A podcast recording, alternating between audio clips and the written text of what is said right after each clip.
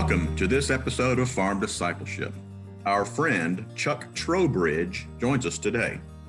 Chuck and his wife Molly live just up the road in Sherman with their three children. They started their farm, Prairie Farmstead, in 2017, where they are now selling pastured eggs and grass fed beef. And if I remember right, Sarah, you met Chuck about a year ago. That's right. It was at a Farm and Ranch Freedom Alliance dinner in McKinney. Now, at that time, you and I were getting closer in deciding what breed of cattle we wanted for our farm. We were becoming more and more interested in a relatively new breed called South Poll, P O L L. But we hadn't met any farmers in our region who were raising them. Well, the people at our table were getting to know each other, and I asked Chuck about his farm.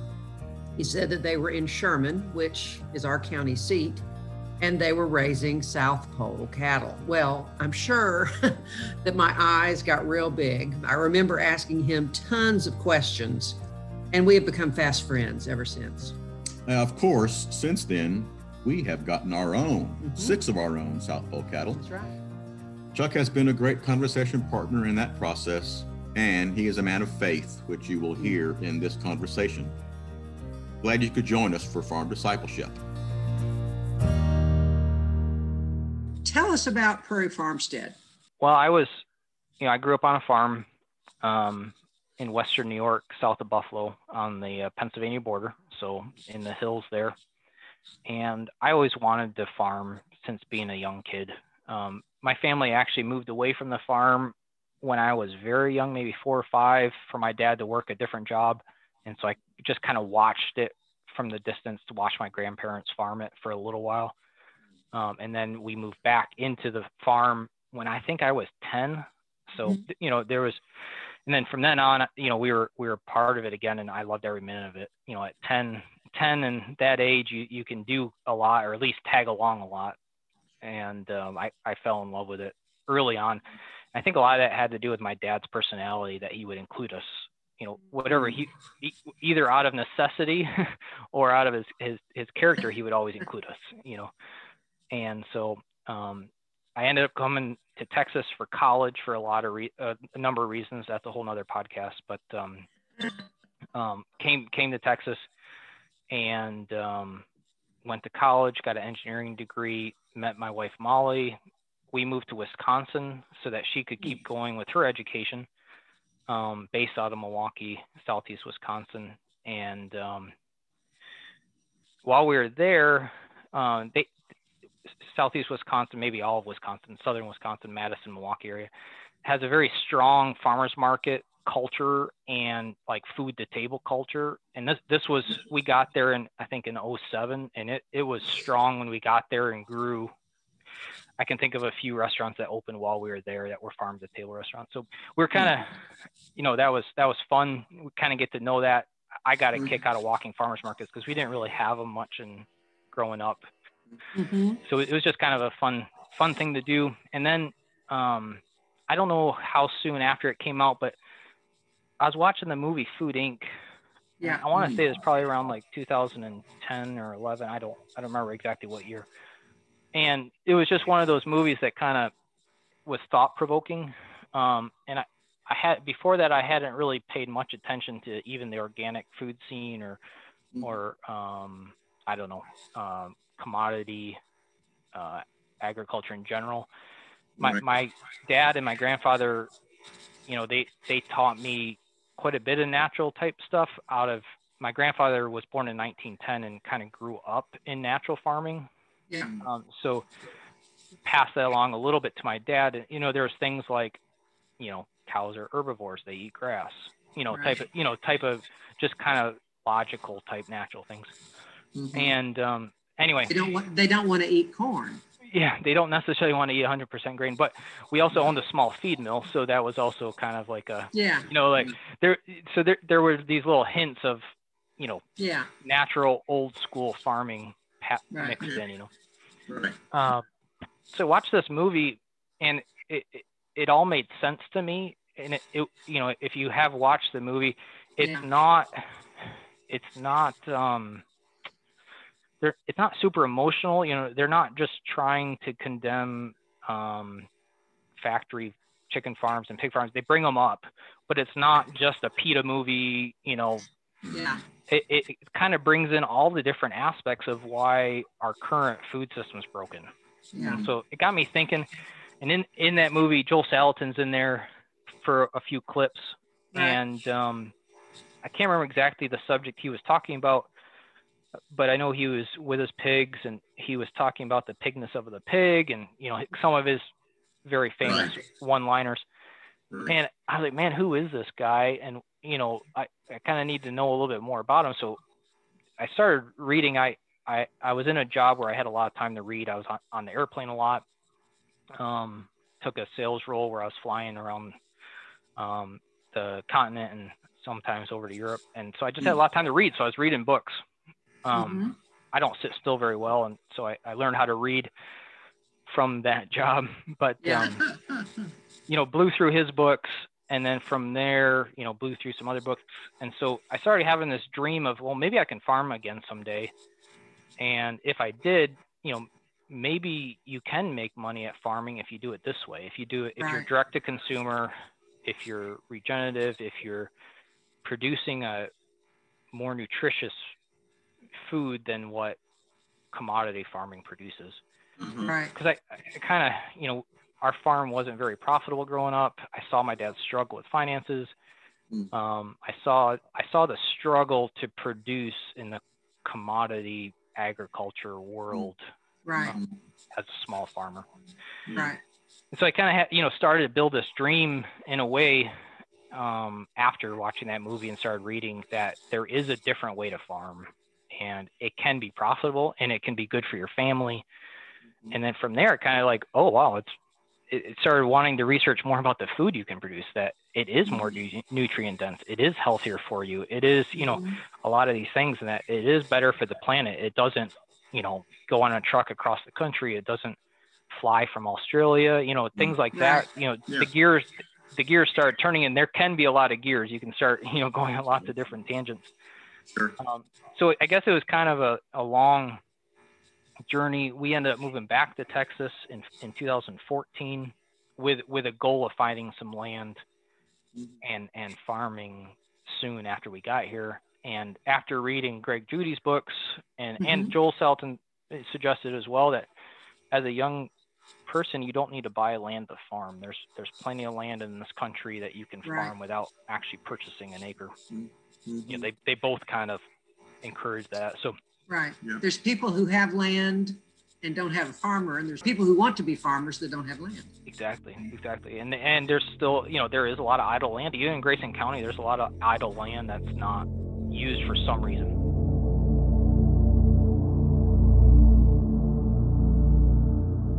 Chuck has mentioned a couple of names already Greg Judy and Joel Salatin. Now, Greg is at Green Pastures Farm in Missouri.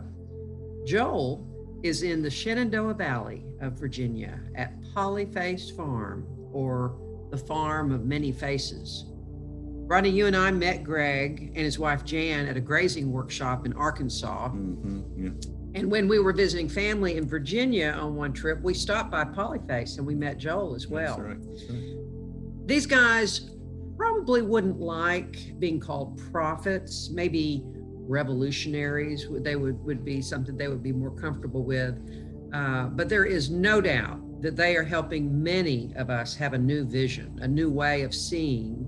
That maybe there is, like Chuck says, a different way, a more profitable and healthier way to farm, both for the farmer and for the consumer, but most especially for the land. We need more people farming in these holistic ways. And if you don't have to own a lot of land, maybe we can. We have two of Greg's books No Risk Ranching, Custom Grazing on Leased Land, and Comeback Farms, mm-hmm. Rejuvenating Soils, Pastures, and Profits with Livestock Grazing. Joel is probably the more well known of the two, having been highlighted in the film Food Inc., as well as the book Omnivore's Dilemma by Michael Pollan. I do think we need to order Joel's book, The Marvelous Pigness of Pigs. Yes. That should be an eye opening. And knowing Joel, it will not only be informative, but a fun read. I love that Chuck always wanted to farm, and now he is. Clearly, he was close with his dad, tagging along, which I can relate to as a farmer's daughter. But he didn't just tag along. Chuck's dad included him in the chores of caring for their farm. And as a kid, Chuck fell in love with it. That never leaves you. And it's a good reminder to us adults, whether we live on a farm or near a park or a creek. You never know what a lasting investment you might be making when you take a walk with a 10 year old maybe picking up some trash on the trail or moving cows across the pasture.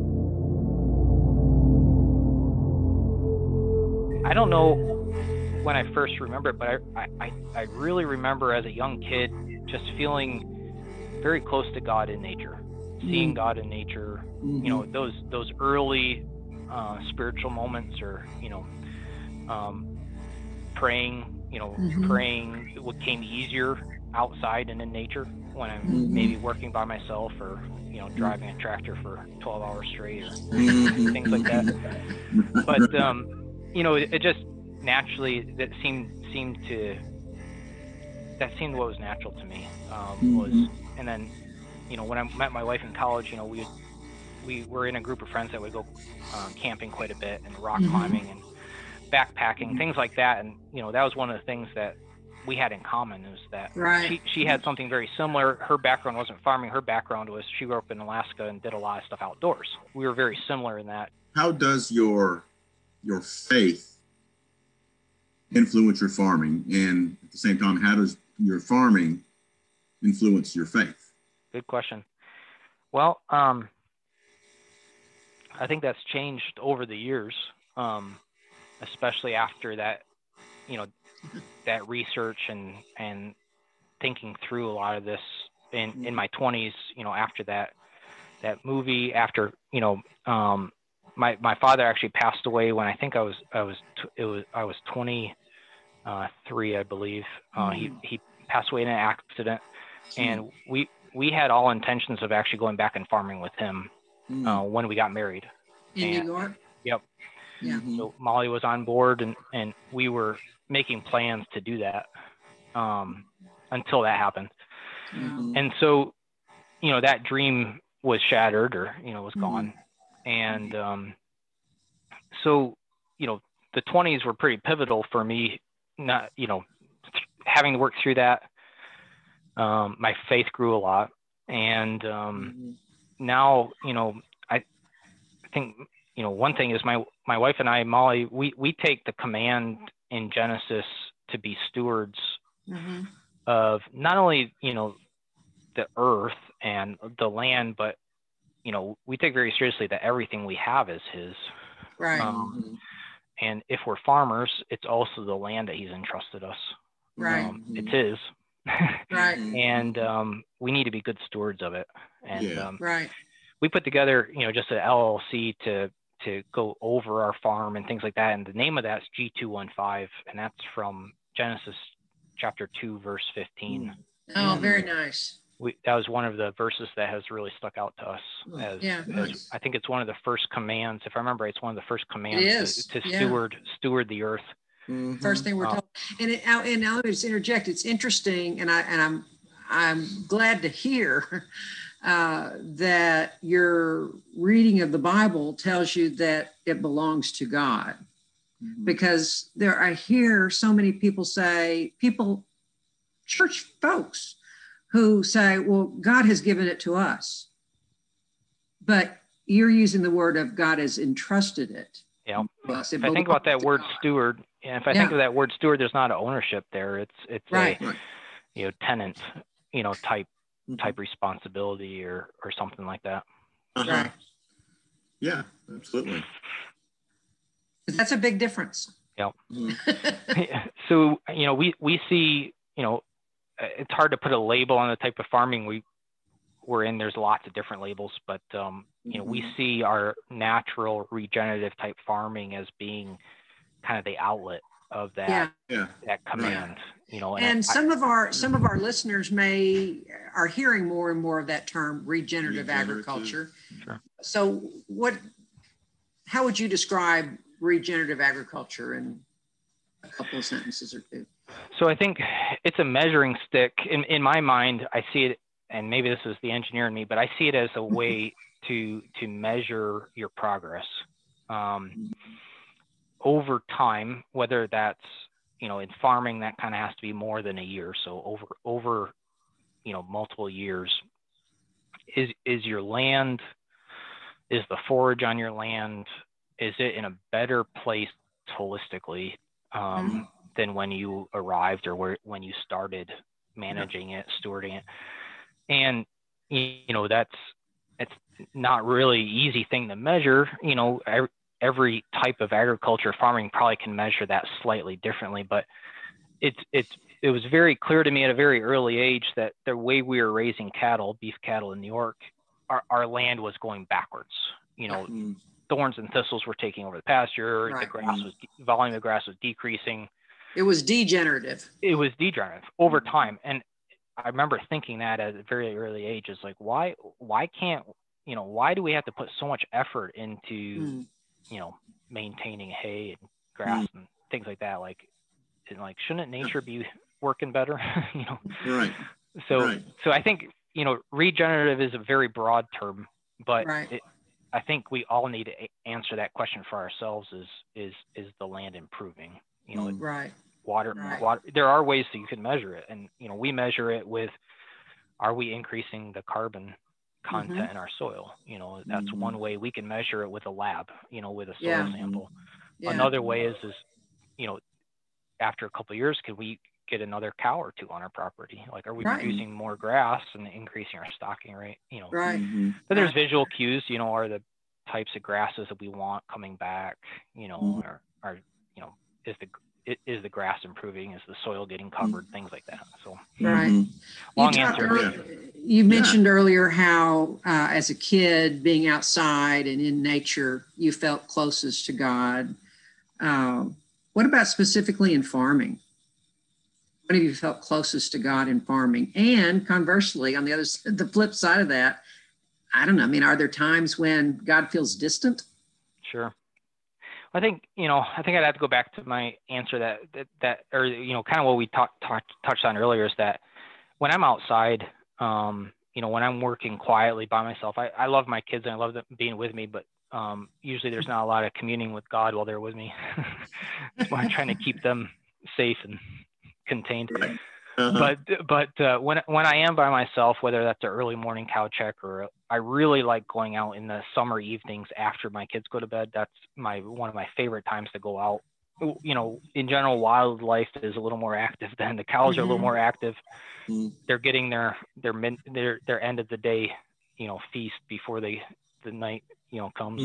Mm-hmm. I, I I find those times where I'm out there on my own when it's quiet, maybe when I'm working with my hands, is when I can mm-hmm. really, you know, pray. I can I can meditate on, uh, you know, things that aren't going well or or things mm-hmm. that are mm-hmm. going well. You know, I can kind of focus my mind a little bit more um, when mm. I'm out there. Yeah. And um, really, again, pray and and and think think about God and think of um, think through things a little a little better. Nice. As far as being distant, being being from New York and now being in Texas, I think uh, 110 degree days about 3 p.m. is when. How long, the, oh Lord? Yeah, yeah. Man, when is when is the that sun going to drop behind the hill? you know? Right, that's good. Um, oh, but um, I think, in in all in all seriousness, I think you know, personally, when when I get when I get in the way, and when I get tunnel focused on you know my my dreams and goals, I, I lose track of, mm. you know, hmm. that I'm a steward, that I this is his, you know, mm. that I'm I'm I have multiple roles, you know, farmer being one of them, you know, father being another, husband mm-hmm. being another, you know, right. I, I, lose those. I, I'm very goal oriented, very task oriented. I love checking a box that I got a task done, you know, got to mm-hmm. accomplish the goal and that, that gets in the way, you know? Mm. Um, mm. and when when even when things are hard, when things don't go right, when things don't don't go as planned, you know, um, it's hard. It you know, it, it's easy for me to lose focus. Hmm. Yeah. Um, or to seek God in those times. You know, I just really I mean, have always been able to see God's handiwork in nature, you know, from the dewdrops and on the spider webs to, mm. you know, mm. just how everything works together. It's just, it's, it's always pointed me towards a, an amazing creator that has placed me here for a reason. Um, right. Mm. So it's, mm. it's one of the reasons why I love farming and just always had the itch to figure out a way to get back out to it somehow.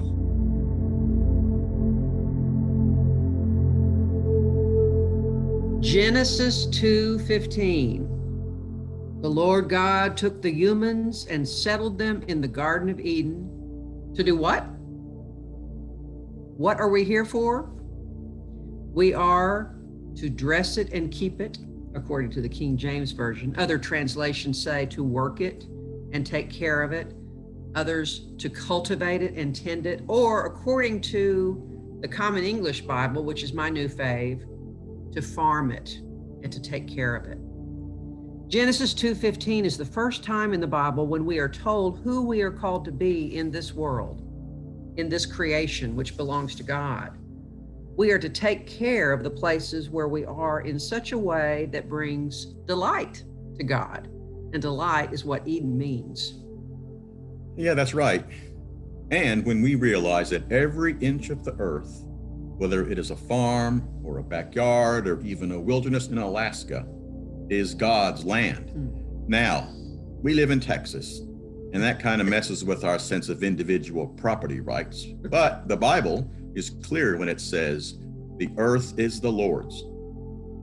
There is no relinquishment of title, but God places some ter- caretakers on that land, and here we all are, assigned to care for this place as long as we are here. And, like Chuck says, to care for it in a way that is not degenerative or depleting, but regenerative and life giving. Chuck does a good job of measuring the ways in which his regenerative practices are rebuilding the soil health. This is obviously good for farmers from a profitability standpoint and for consumers who get more nutrient dense food on their plates. But all of us, especially the next generations, benefit as these practices can be instrumental in mitigating climate change, which is a whole nother podcast. Yeah, and I'm all, I'm glad that uh, Chuck and Molly have reminded us of our earliest biblical instructions from Genesis 2:15 of who God has called us to be. Amen.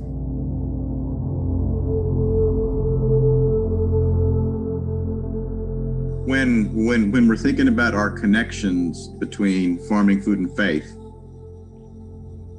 what what breaks your heart you know and and and then and, and what gives you hope at the same time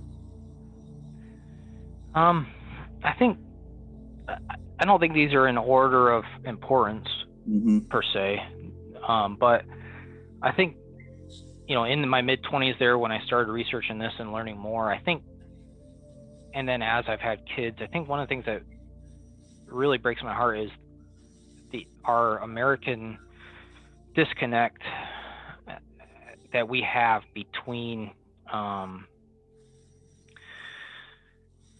I guess food and healthy food. Right. Um, and mm-hmm.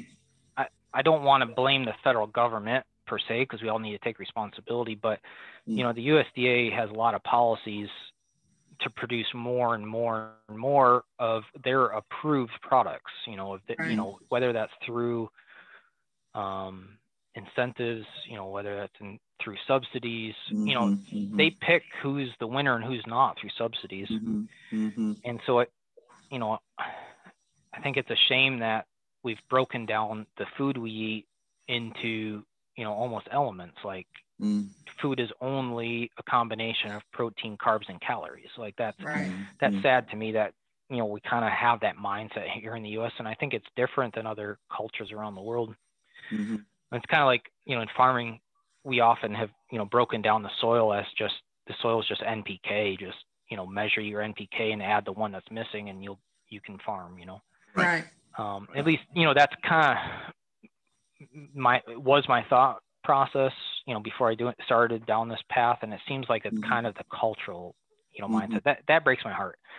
It, Yeah. I think it leads to people thinking that you know a McDonald's chicken nugget is chicken, so that it's then Right. the same as a drumstick off a pasture raised chicken. It's chicken. Mhm, You know, Mhm. chicken is chicken is chicken. You know, mhm. I've been told when someone asks me how much my eggs are, you know, or what's the difference my eggs, they're like, well, eggs are eggs. They all have the same amount of protein. Eggs are eggs. Right. You know, Mm. that that's a direct quote from someone who was shocked at my price for eggs. You know, which isn't Yeah. it's not observant, but you know, So, th- there's so this what is so- what is soil to you besides NP besides PK?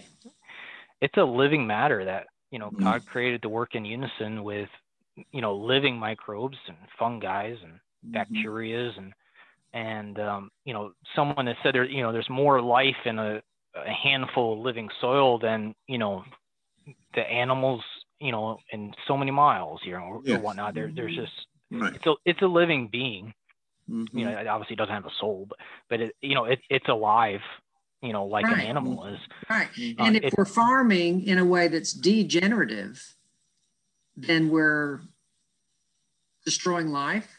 Yeah. We're destroying that soil life and what Mhm. what it does for us as humans you know Right. it, it's hard to see it so i think that's you know bigger picture it, it it's sad to me that you know we're we're currently over decades of you know these policies and these mentalities and you know various reasons we're we're in this state right now that, that's Mhm. sad um Yeah. it's also coming out of the farming community it, it's sad to me what that's created for the the farming communities it's it's Mm. sad to me that small towns are dying that people you know that there's there there is a, a movement of people from rural to metropolitan areas you know that that's sad to me that it, it's it's um should be the other way around if we had our you know in my opinion if we had our priorities straight Mhm.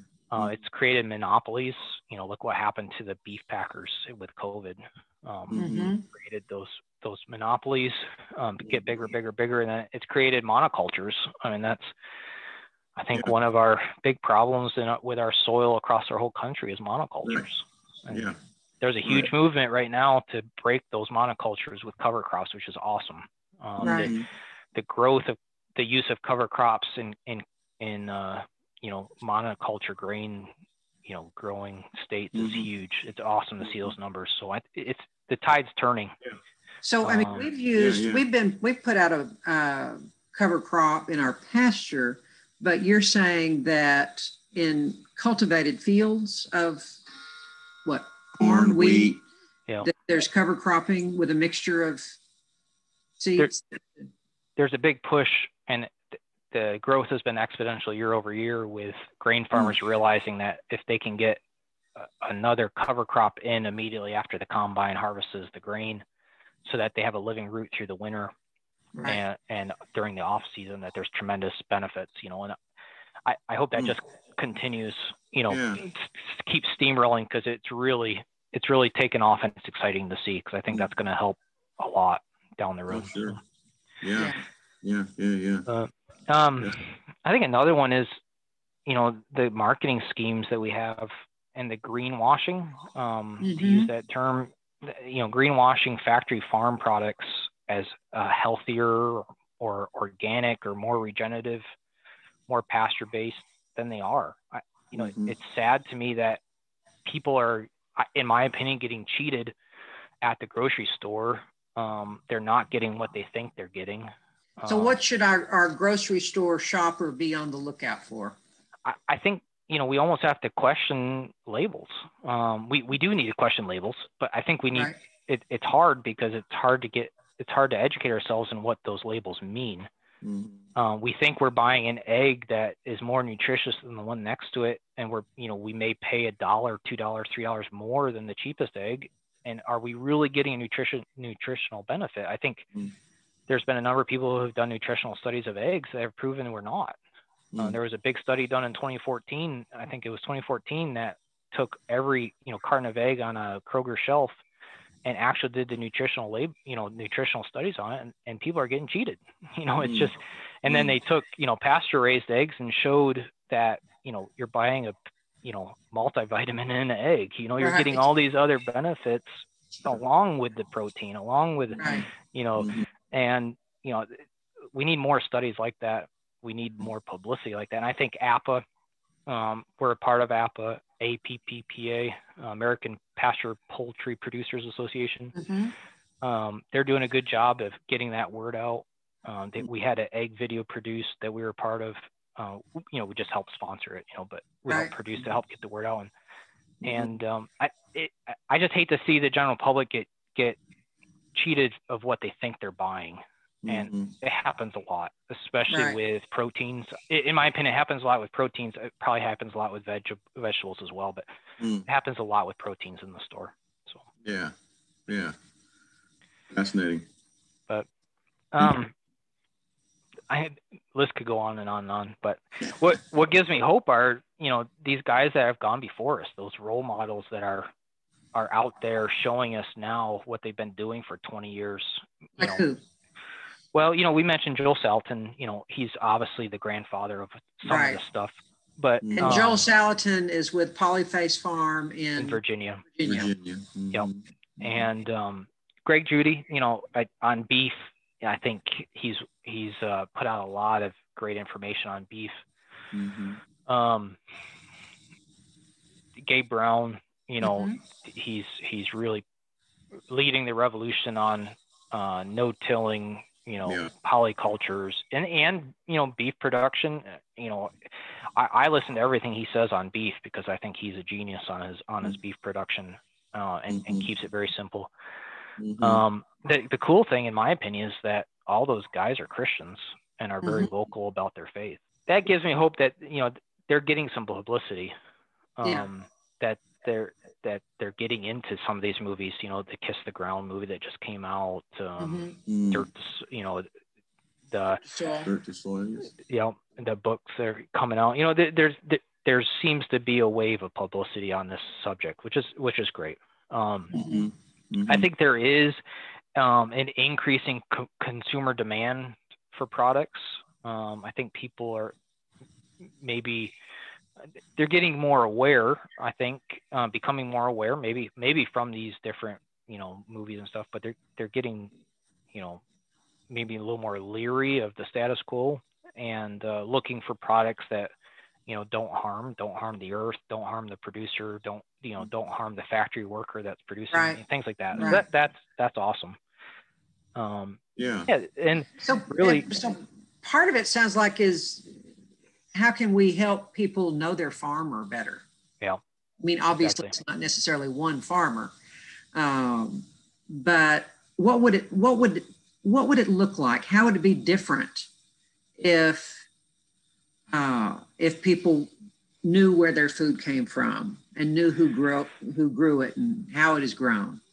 oh i think i think there's a lot of accountability there Mhm. um you know a steak a walmart steak the cheap walmart steak how many hands has that touched how many Right. locations has that touched how many miles of fuel does that have on it Mhm. before it gets to your local walmart you know Right.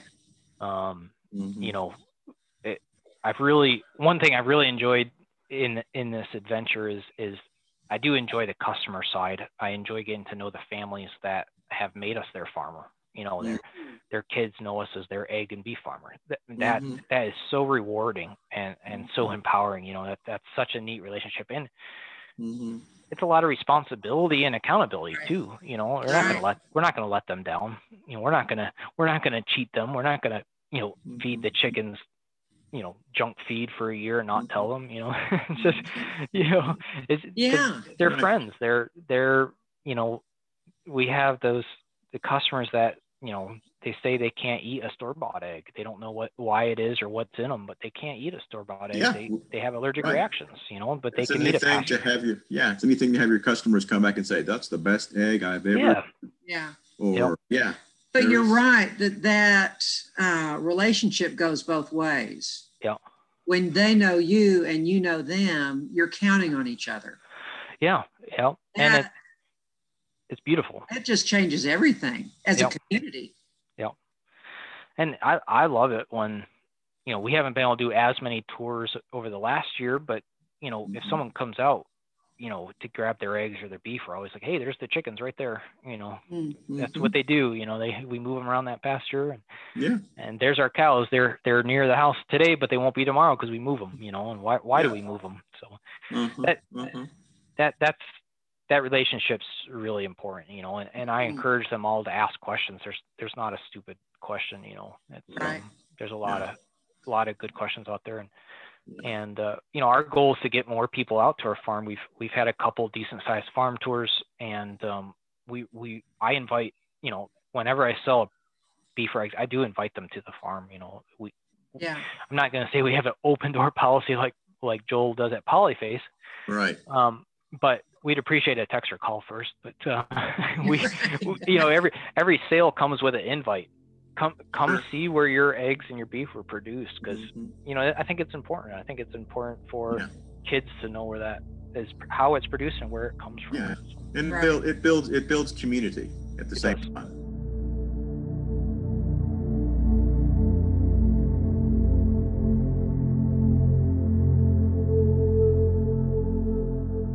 Rodney, I think you touched on it right there. This type of farming builds community. There is a community of people who are able to see more clearly their connections to one another. But also, Chuck spoke about soil as living matter, and there is a vast community there. Soil is not just the inert chemical ingredients we might, we might see on a fertilizer bag, the NPK, uh, or nitrogen, phosphorus, and potassium. I think Chuck took chemistry more recently than me. He was just kind of throwing that around. But Yep, yep. soil is something that cannot be engineered. Soil is an interconnected community of living things which form the foundation of all life. And the food that comes from soil is more than protein, carbs, and calories. Hmm. Yeah, I think that's right. Food is relationships. Food is an invitation into communion hmm. with all who are around the table, all who are involved in getting it to the table, and with all of the life in the soil, which is where all food starts. Maybe that's what it means to see food as a sacrament. Hmm.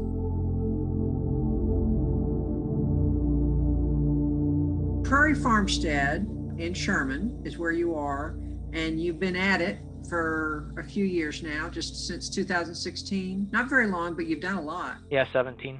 You know, so Yeah. What What are your hopes and dreams, for Farmstead? I think you know the number one, the one number one is to produce, you know, the the type of food I want to feed my kids. Yeah. Uh, That that's really number one. If if if everything changed tomorrow and we couldn't sell product and you know we are down to two cows and some chickens and bought a pig or something, you know, the number one goal would be to feed my family Sure. the absolutely most nutrient dense food I can produce. Um, Mhm. number two is that you know along with that food aspect that the farm is a is a pleasant addition to our family um, that it you know the op the operation the enterprises we have they're not dangerous for my kids to participate in they're not intimidating. You know obviously every kid might be a little intimidated of a full size steer or cow but but Sure. um, you know within reason. Right. they can do it with us. And um, that that's been kind of a check off list you know for a lot of things. Can can the kids do that with us? You know can can it be a family affair? Um, yeah. Mhm. you know or you know on the flip side of that is it creating so much stress that it's not good for my marriage it's not good for my kids? You know you know it's just kind of that check and balance. So those, Yeah, those are th- those are definitely number one and number two Yeah. I think the third, you know, for for a farm to be sustainable and to really build a community, it has to be profitable. Um, Mhm. you know, and that, you know, that comes with that whole regenerative and sustainable. And so, you know, Mhm. I'm, I, I want to make sure that I'm building something that's profitable. That I'm not going to build this customer base and be gone tomorrow. Um, Right.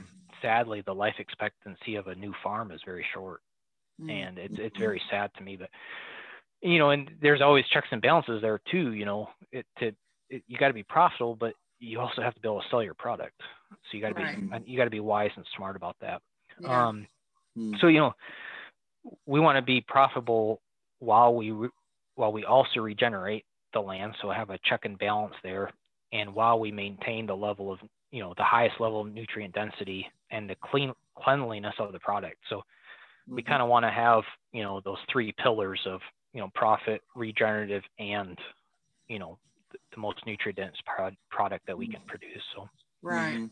if one of those fails, the farm fails, in my opinion. Right. Mhm. So Right. either either we start compromising and we produce a less nutrient dense product, or our land goes backwards and we don't regenerate it, or we're not profitable and we don't last very long. So Yeah.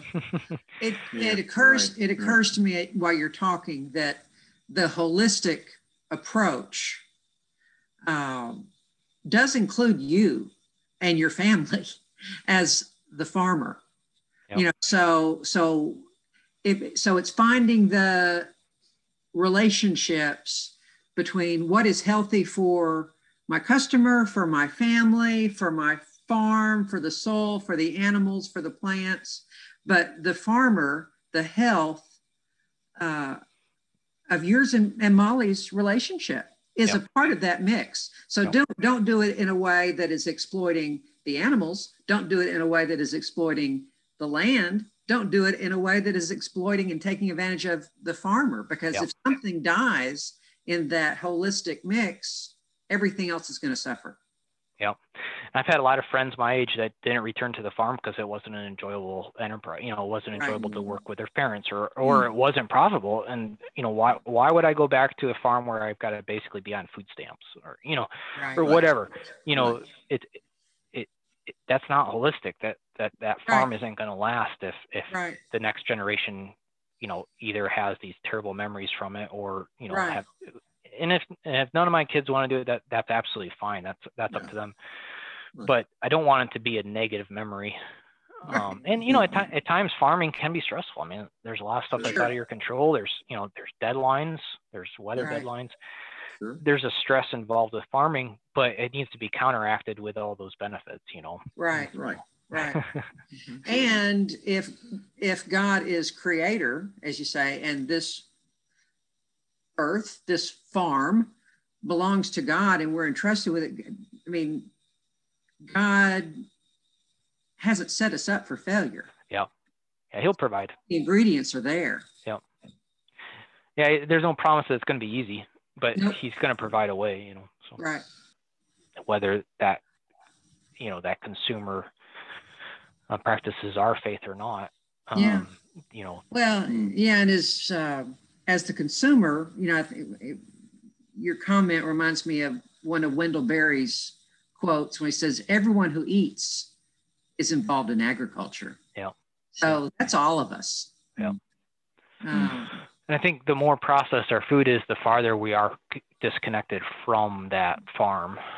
Um, and so, you know, again, it comes back to education. Uh, you know, we haven't had a school, you know, tour yet, but that's one of our goals is to to have the infrastructure here and to be set up properly to have a, a school tour.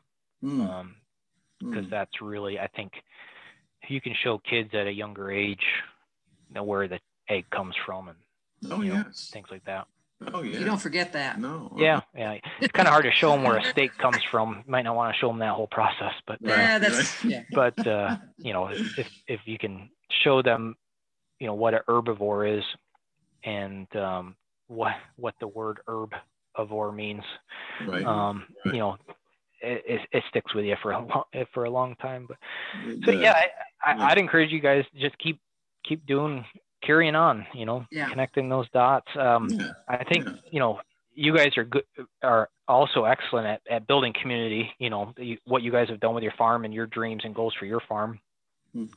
Um, we have a strong, you know, uh, local farm community in Grayson County and, and Collin Mhm. County, but I think it could grow. It, it's got a lot of room to grow. Yeah, Oh, it sure does. So, you It know, I'd encourage you guys to keep keep doing what you're doing to grow that community as well. You know, let's get the word Yeah. out that you know people in our community have a have a local option. Yeah, Yeah. good. We will. Well, Chuck, thank you so much for your time this evening, It's been a pleasure. and uh, we'll see you on the farm sometime. Yeah, come on up. You okay. bet. All righty. Thank you. Thanks again. Thank you guys. Take care.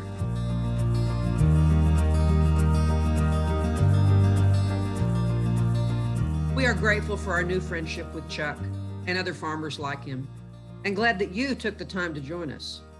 We promise that we will keep connecting the dots between farming, food, and faith in this podcast and look forward to seeing where the conversation leads. Come see us on the farm when you can.